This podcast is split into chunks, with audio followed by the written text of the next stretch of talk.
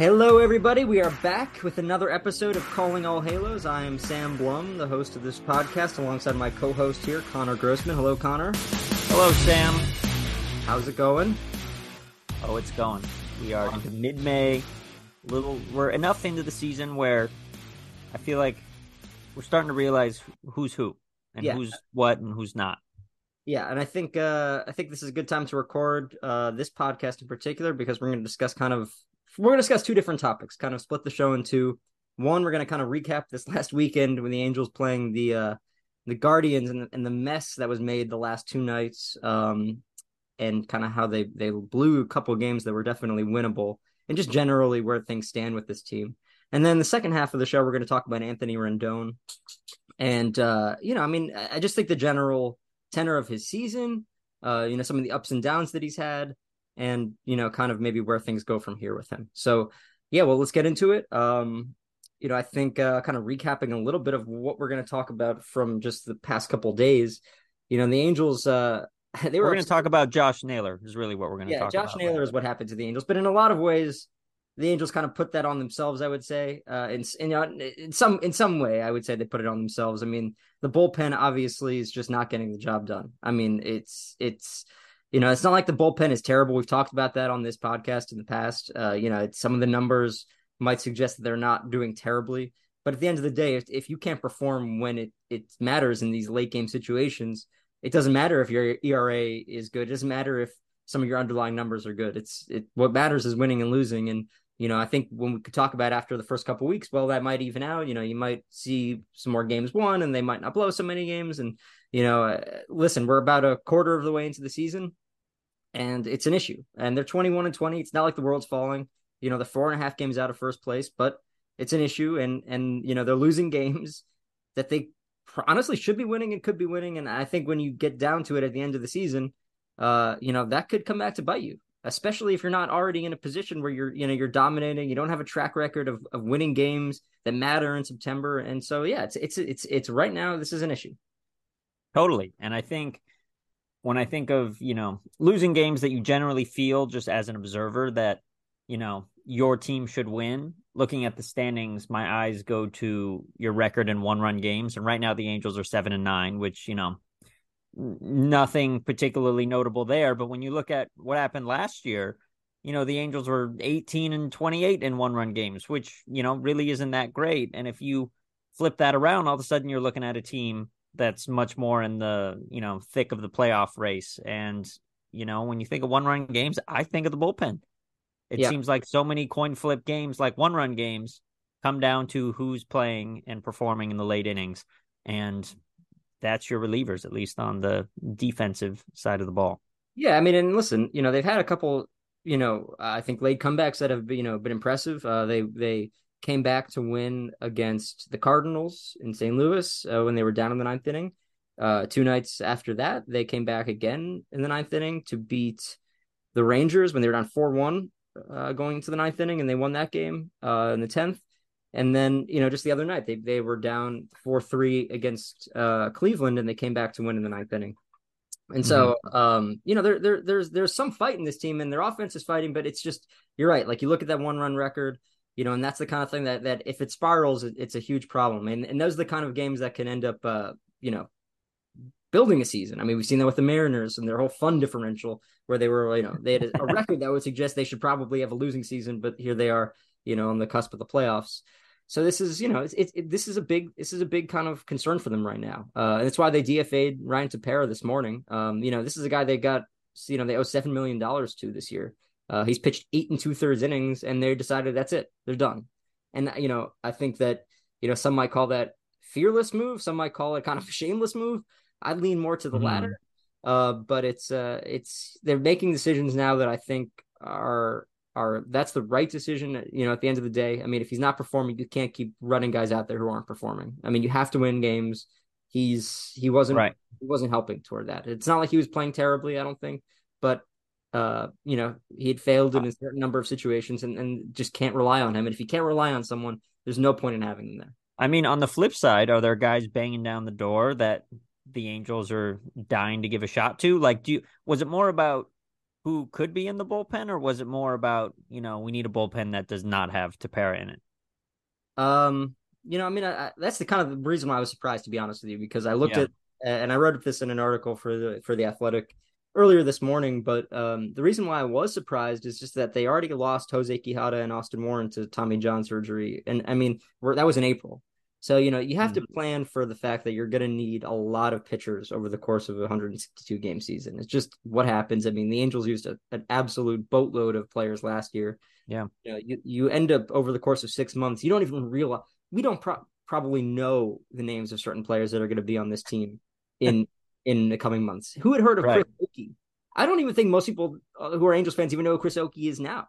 And he's been he's been their catcher or a catcher on the roster for the last four days. I mean, he was you know it's just it just goes to show you like you don't know who's going to be there at any point. Right. So at least somebody this early on after this little bit of a sample size that surprised me to some extent. But you know, at the end of the day, I don't disagree with the move.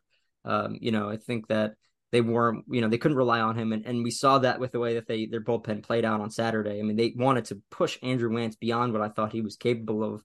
And, you know, throwing 40 pitches, that wasn't going to, mm-hmm. his, he clearly couldn't do it. That's why he allowed mm-hmm. like four or five straight hits and why they were forced to bring in Tepera. But, you know, they didn't want to bring him in. I don't think they wanted to get the ball to Estevez in the ninth on Saturday. And it just, they couldn't, they couldn't get it that far. So, you know they didn't have they couldn't rely on him and, and as a result i mean if you're not if you don't have pitchers that you can rely on and you also have to give guys the rest you're going to end up mm-hmm. overworking pitchers a decent amount or you're going to end up having guys that just kind of fail in situations or get tired or just can't go and it's just that's what's happening here yeah i mean just thinking about it now to your point about you know we don't even know some of the names of guys that are going to be on the team i know the giants last year i believe they set a major league record using somewhere around 64 65 different players i mean that is like almost two and a half full major league rosters worth of players to give you an idea of just the Angels did. The Angels had 64 players last year, so it's you know it was awful. Right. It, just right. Just to give you an idea of the amount of roster churn that happens in baseball today, and just thinking about it now, like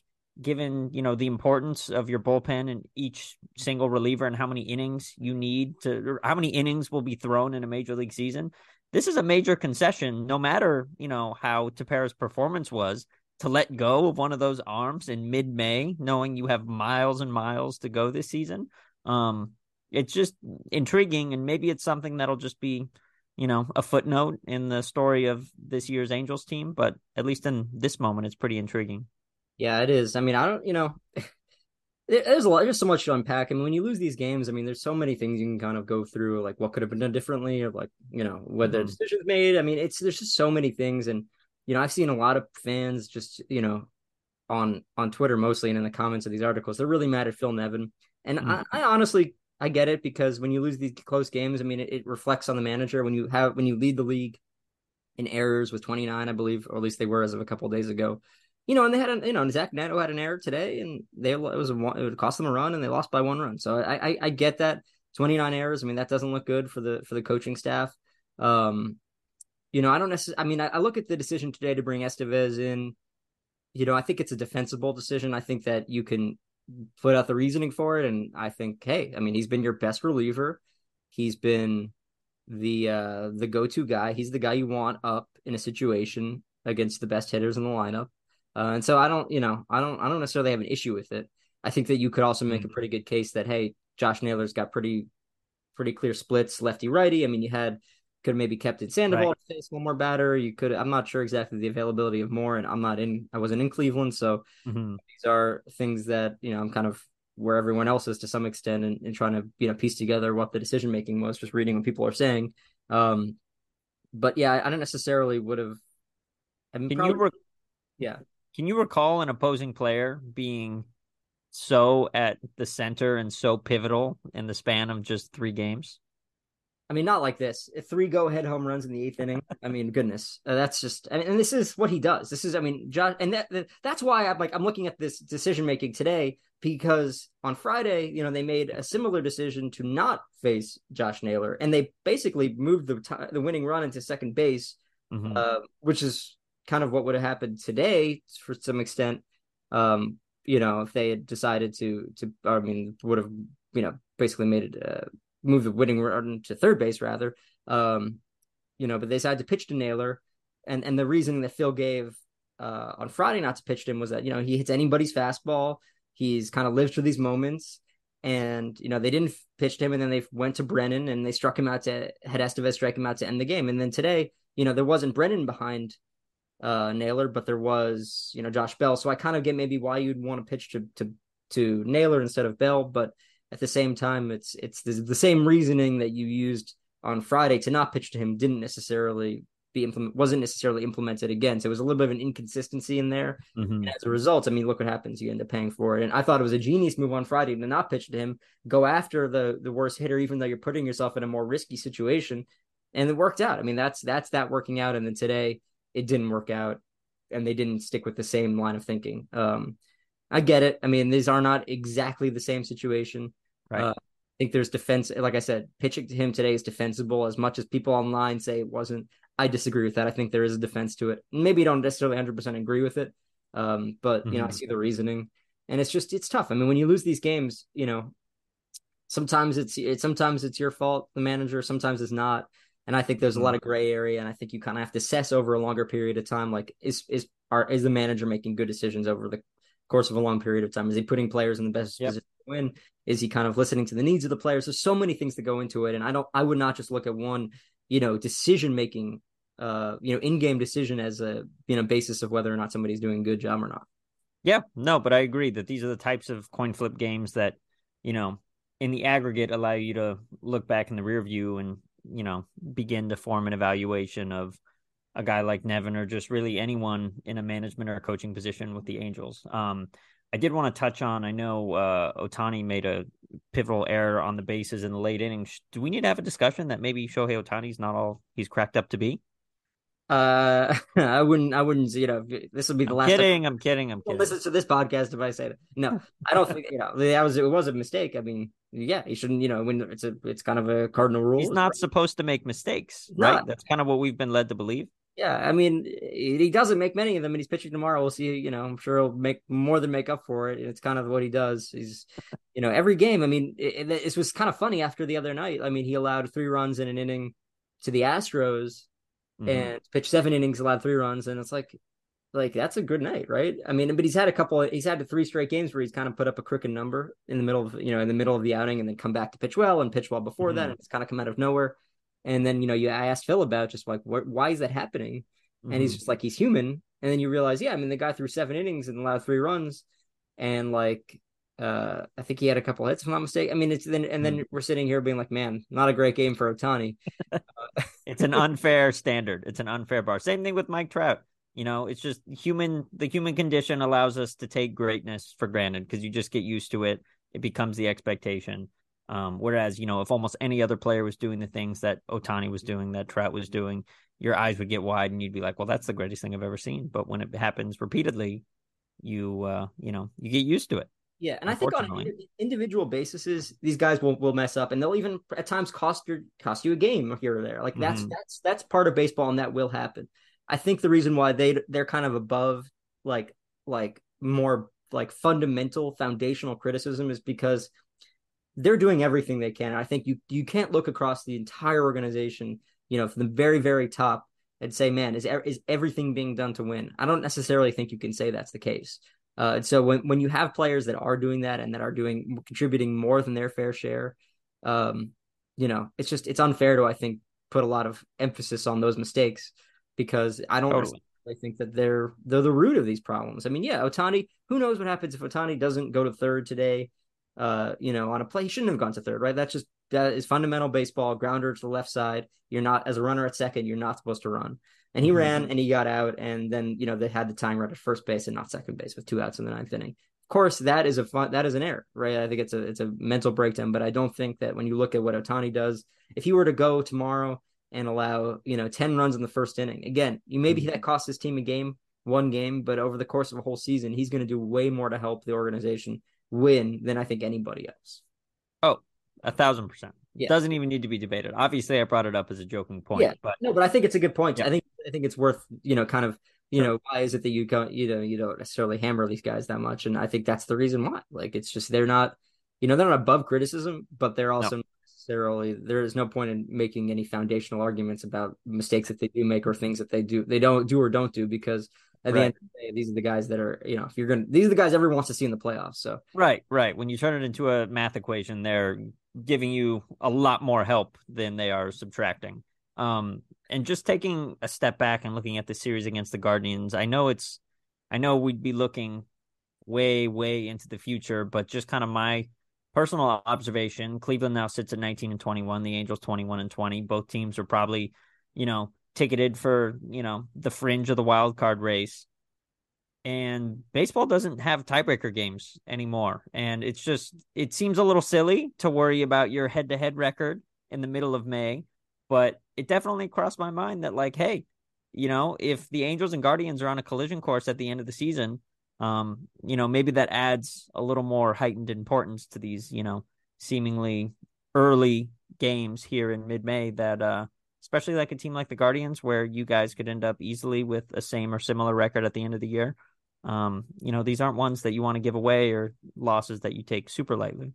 No, I mean I don't think the Angels can afford to look at any game like they can't they can't afford. I mean, listen, obviously you don't you're not right. going to win every game, but like you know the way that you know this is a desperate year for them and we've talked about that and i think everybody's kind of acknowledged this is desperation time i don't care that it's may 14th you know if it was april 14th it'd be the same situation. I think that's why you know i see this so much anger after these games and i get that. Like i mean if i was a fan of this team and i've been a fan of a baseball team that has consistently let me down over the course of my entire life um so it's i get that feeling and i get the one you know the the hey fire this or do that and, and throw something and like man cut this right. guy I think you have to kind you, you you know there's there you have to operate with a desperation but also mindfulness of the course of a whole season and understanding you know what is working what isn't working. How do you you know impu- impose like punitive decisions like cutting Ryan Tepera with you know maybe being more patient? Like these are things you're weighing all the time.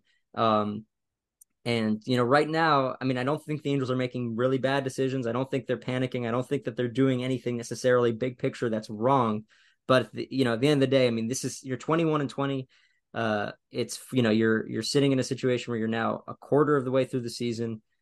It's not necessarily looking like they're you know going to be a a contending playoff team right now as things stand. I just don't look at this roster and see that. I thought that before the season. I don't see that right now. That being said, it's they can easily turn that around and they could they they can make it happen, but it's it's not looking like it right now uh, just yeah. with the way that they're playing. It's not even the record. It's like just you know right. you see certain things and it's like is you know it just doesn't feel like this is the kind of thing playoff teams will do. But it's still early and they can still make that obviously turn. They're four and a half games out of the division. I think they're probably a little closer in the wild card situation. But I mean, it's you right. know, it's they're not they're not in that position right now, and they need to play better. They need to play better.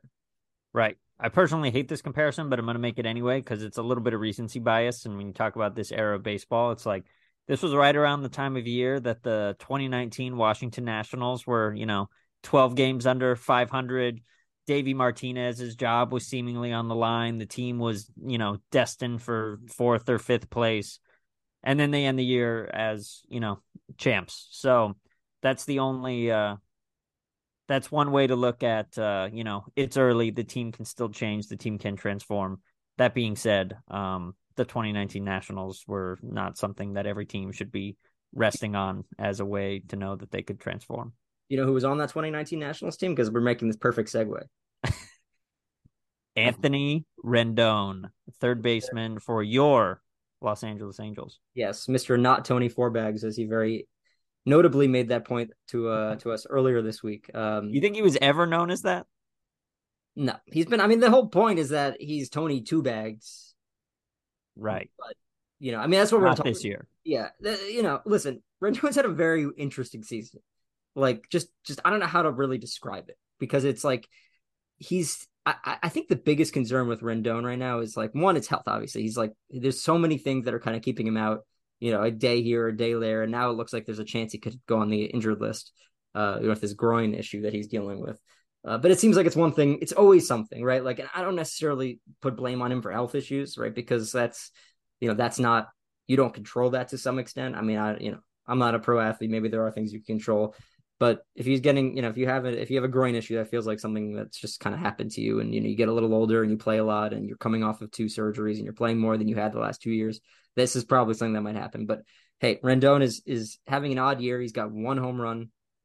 Uh, and finally, I mean, listen, one thing about Rendon, I'm sorry to kind of want roam off here, but like he does not really like to do interviews. It's just not his thing.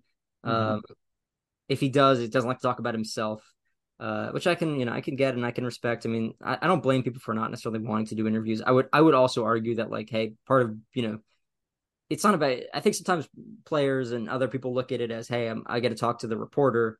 It's always about who you who the reporter is reporting to, which is the fans. You're accountable to the fans, and I think that's why it's important to to talk from time to time, even if it's not your favorite thing which I respect. If it's not your favorite thing, I still respect that. But you know, mm-hmm. he's particularly, you know, he, you know, he doesn't like doing it. He avoids it. Um, and so he finally kind of capitulated on like the third time we had asked the other day, or maybe the second time we had asked on Thursday to talk to him. Finally, I was like, all right, well, what do you got? And he spoke to for like three minutes. Um, and uh, basically, I mean, one of the questions I asked him was about just kind of his lack of power because I think it's it's concerning. I mean, you signed this guy for, you know, seven years and nearly $300 million. I mean, you know, you, you, don't want a singles hitter. And that's kind of what he's become. I mean, he's got one home run, he's got four doubles. And so he kind of sheepishly and, you know, was like, well, I'm not Tony Four Bags. And it's like, uh, yeah, mm-hmm. and, you know, this has got a 784 OPS. He's not having a bad year. He's a well above average hitter, even right. this. But he's also not hitting for any power. And, and, you know, it's this is a guy that was, you know, in his 2019 season had an OPS over a thousand the year before that, over 900. The year before that, 937. So he's, you know, he kind of had these three years leading into his free agent season where he was one of the best hitters in baseball.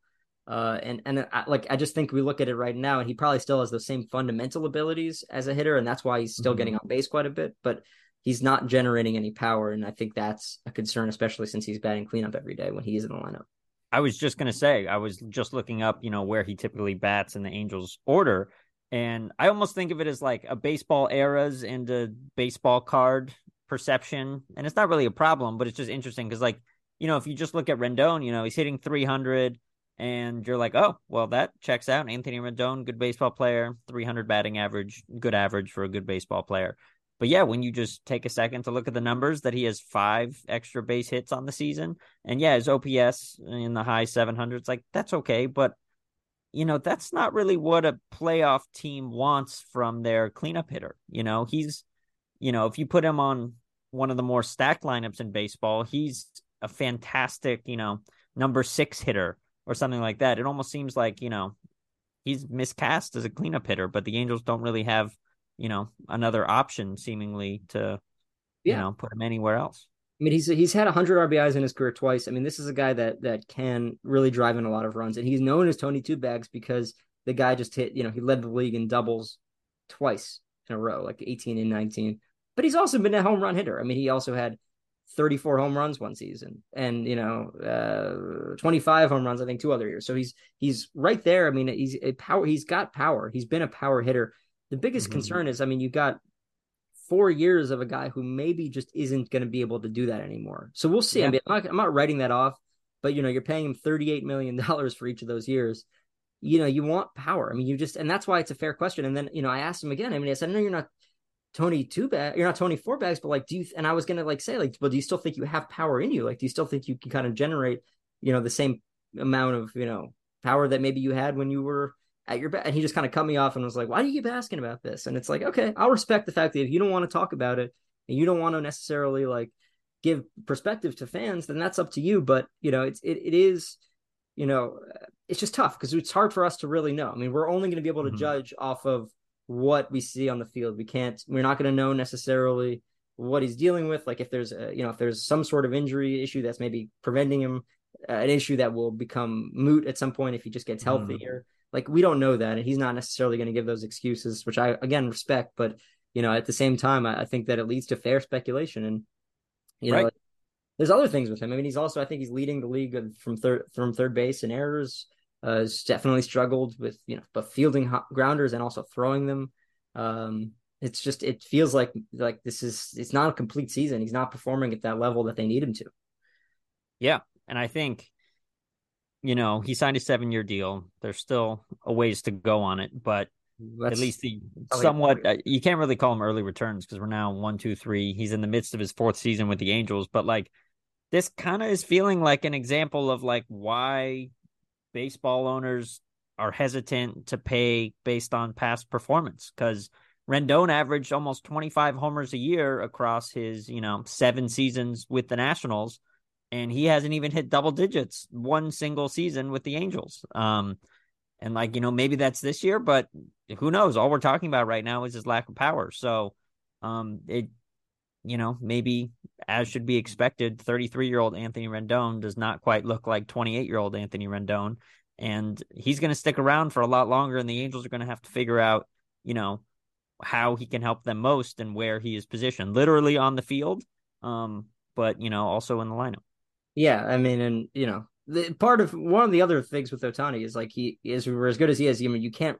There's certain guys in this lineup that I think the Angels would love to DH from time to time. Yeah. Mike Trout and Rendon being the two that I'm referring to, and and they just you know they can at times if they give Ohtani a day off, but otherwise, I mean, they can't. And it, you know, I, I think that Rendon would probably be better served if you know he could you know maybe twice or even three times a week not play in the field and and kind of rest, and then he could be a better defensive third baseman, mm-hmm. and maybe he would just be a generally healthier player um, over the course of a full season. So it's it, that's just the predicament the Angels are in right now. Um, and so yeah, I mean it's you know there's other. It's like I said, it's just been a weird year. I mean, obviously he had that game, four game suspension. Yeah. Uh, you know, uh, I think that was you know he did not handle that well. You know, should not have. As far as crappy as fans can be, mm-hmm. can't, can't, go and grab somebody. I mean, he I think he even acknowledged that. I, I you know, but you it's not it's not even that. It's like you get suspended. You know, you put yourself in a, you put yourself in a bad position, and then you yeah. put your team in a bad position. And the Angels have, and, and Phil Nevin in particular has really tried to sell Rendon as this leader, and he talks about him as a leader. And and I don't know, maybe he's a great leader to the young players mm-hmm. and a mm-hmm. great mentor, and maybe kind of his like apathy is more toward just reporters, and I, I think that's probably the case. But at the same time, I mean, I, I don't think leaders put themselves in that position to get suspended like that. And you know, yeah. I, I frustration. Um, but at the same time, I mean, the Angels straight up just they need more out of him. They need him healthy, and they need more mm-hmm. out of him. I mean, there's just there's no other way to look at it, and I think I think fans will acknowledge that. And I'm not saying he's having a horrible year. I'm not saying he's not contributing. That was his point of saying and not you know Tony Four Bags. His point was, well, I mm-hmm. don't need to hit home runs to contribute. I can do other things, and it's not what I'm known for. But you know, he needs to be better. I think. I don't. I think if you were to ask him, you stick some truth serum in him, and he'd probably tell you the same thing pretty bluntly. Right. And when you say more specifically, you're talking about more power, more extra base hits. That's what power, the extra base hit, defense, and then just generally yeah. like just accountability and like you know yeah. decision making, like just everything. Like you know when you get paid thirty eight million dollars, it entails everything. You know you're not getting you're getting paid thirty eight million to be a face of the franchise. Mm-hmm. Right. Like that's that's what comes along. You have to do every I mean, you have to go in the community. That's why I say like talking and, and being accountable to the fans is an important part of it because you know, when you're getting paid that much, like like Mike Trout every day, if you need him every game, he'll be available every game to to to be accountable for a good win or a bad loss. And that's mm-hmm. part of like part of that salary is like saying, hey, like I'm I'm a face of this team. I have to do the things that are that kind of go with that. And and he's not doing that stuff. I mean, he's not playing to that level. And I also mm-hmm. just don't feel like, you know, you, every day he comes, like, I don't, I don't, you know, it's just, you don't really know what's going on with him necessarily. And, you know, right. I hope he's healthy and I'm not to, I mean, I, they need him healthy, you know, they, Mm-hmm. The Angels need him healthy and they need him productive and they need him to be what he has been, you know, for the first uh, eight years of his career, really. Because he was good his first season with the Angels, right. shortened season. Right. To touch on something you said a second ago about being a face of the franchise, I agree the contract would indicate he is, but I'm just curious, what's your read, you know, based on going to the ballpark every day and also having a pulse on Angels fans via your Twitter? How do Angels fans feel about Anthony Rendon on a team where you're watching Ohtani and Trout as two iconic players in this era of baseball? Like, how does Rendon kind of fit into the equation in terms of, you know, like how he's received? Like, are the ovations as loud as they might be for Ohtani and Trout? Do you see Rendon jerseys walking around the ballpark? Like, where does he stand in, you know, the eyes of Angels fans, you think? I, I, think Angels fans are protective of him to the extent where they're like, you know, the only people that can criticize him are us, Angels fans. Like that's what I think they kind of see. But then they'll take that and then they'll criticize him quite a bit. And I see a lot of criticism of him. Um, yeah. it's all justified. I mean, you know, it's right. you, you, know, it's like you want these guys to perform, and and sure. I, I think he's like every time he has come out and explained his injuries and explained his mindset, I think he presents himself quite well as someone who's like, you know, who's who's thoughtful, who's smart, who's got like an introspective you know idea of kind of where he's coming from and what he's dealing with but when he kind of shuts that off to people I think it, that can really upset fans too because they just don't know. Like you don't know what someone's dealing with unless you kind of portray it, and maybe he doesn't care, and maybe that's just not his prerogative, and, and that's his you know that's his decision. Um, but it is you know it's just yeah. I mean, I think that Angels fans are are they want more out of him, and and sure, you know it's and they should want more out of the whole team right now. Yeah, I mean, you know, it's like I, I think that's when you ask like the, we talked about Ohtani and Trout, and like I think that like listen, if Mike Trout were to go for his next 25, I don't think you're going to see, you might see some people upset and people noticing it or people, but like, I don't think that there's like, there's going to be fundamental vitriol or anger toward him because he's Mike Trout and because of what he's done and because, you know, when he signed that long term extension to be the face of the franchise, like he took that on, I think. Um, mm-hmm. You know, we, we did a podcast before about the things like with Mike and, you know, how he, you know, how he kind of handles the losing and what it might mean and all that. But, um, you know, with Rendon, it's like, uh, you know, I don't think people look at him in the same way that they look at, you know, Trout or, you know, they don't look at him in the same way that they look at Ohtani and, and these guys that really are the face of the team. I think he's, and that's part of that's just availability. Um, I think fans love the fact that he kind of came out and fought Jesse Winker that day in the Brawl last year. Like there's certain things that have endeared him quite a bit. And then there's certain things. Sure. sure. Hey, there's a lot of book still to write this season. Yeah, and there's and there's a lot of books still to write with Rendon. I mean, I, you know, I, I think obviously you sign a guy like that for seven years, your expectation is, hey, those first four years are probably going to be good, and then you know you're paying for the last three years, but you know you're paying for the last three years because you had you had the benefit of his best and his prime, and and and the downside is, listen, we're in that fourth season and mm-hmm. it hasn't happened. That prime hasn't happened. Injuries have derailed it, and and now you're going to probably have him at the tail end of his you know best playing years. Uh, mm-hmm. if not past it. Uh, which we're kind of, I think we're kind of seeing maybe what it looks like past it. Um, so it's just it's going to be interesting to kind of see how that you know how it plays out over the next few years with him. If he's if he's going to kind of rise to the occasion and and you know be a really good player, or if he's going to kind of you know just go back and forth between being injured and unproductive, and you know it's just it's I don't know, you know it's it all ties into why the Angels are just not doing what they think need to be doing in order to uh to be a playoff team right now. And um, you know, like I said, I, they can they can get there. They can be a playoff team. They can be really good. They could be anything, right? There's no. I don't think there's any reason why they can't have a. anything is possible. Yes, I mean we're you know as uh, Kevin Garnett would say, but um, you know as the Celtics just win Game Seven today, so.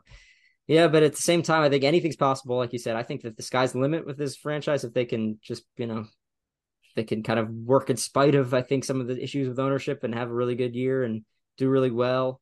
And then I think they could also, you know, we can go down that same path that you know happened last year and things kind of derail quickly and it's it's it's just a real inflection point these next few weeks, I think. Can't wait to see how it all unfolds. And we'll be right here to talk about it. We'll be right here to talk about it, but uh for now that'll be it for tonight. And uh you know, we uh, we appreciate you listening and we hope that you come back and keep listening and uh, if you we'd like you to like and subscribe too. I don't know if Sam was going to touch on that, but we appreciate all all of the liking and subscribing, and uh, not only to the podcast but to the Athletic as well, so you can read all of Sam's coverage. Yes, yeah. Please come and subscribe to the Athletic and subscribe to our podcast, and please give it five stars. Don't give it one. If you saw somebody give it one star a week ago, and I was like, come on, don't give it one star. If you don't like it, hey, rate, rate us how you feel. No, no. I totally disagree. I agree with Connor. If you, if you hate it, please please let me know. Say it how it is. Say it tell how it, it is. Yeah, yeah, of course. Tell it tell it how it is. That's what we do here. So, thanks again for listening, and we'll be back soon.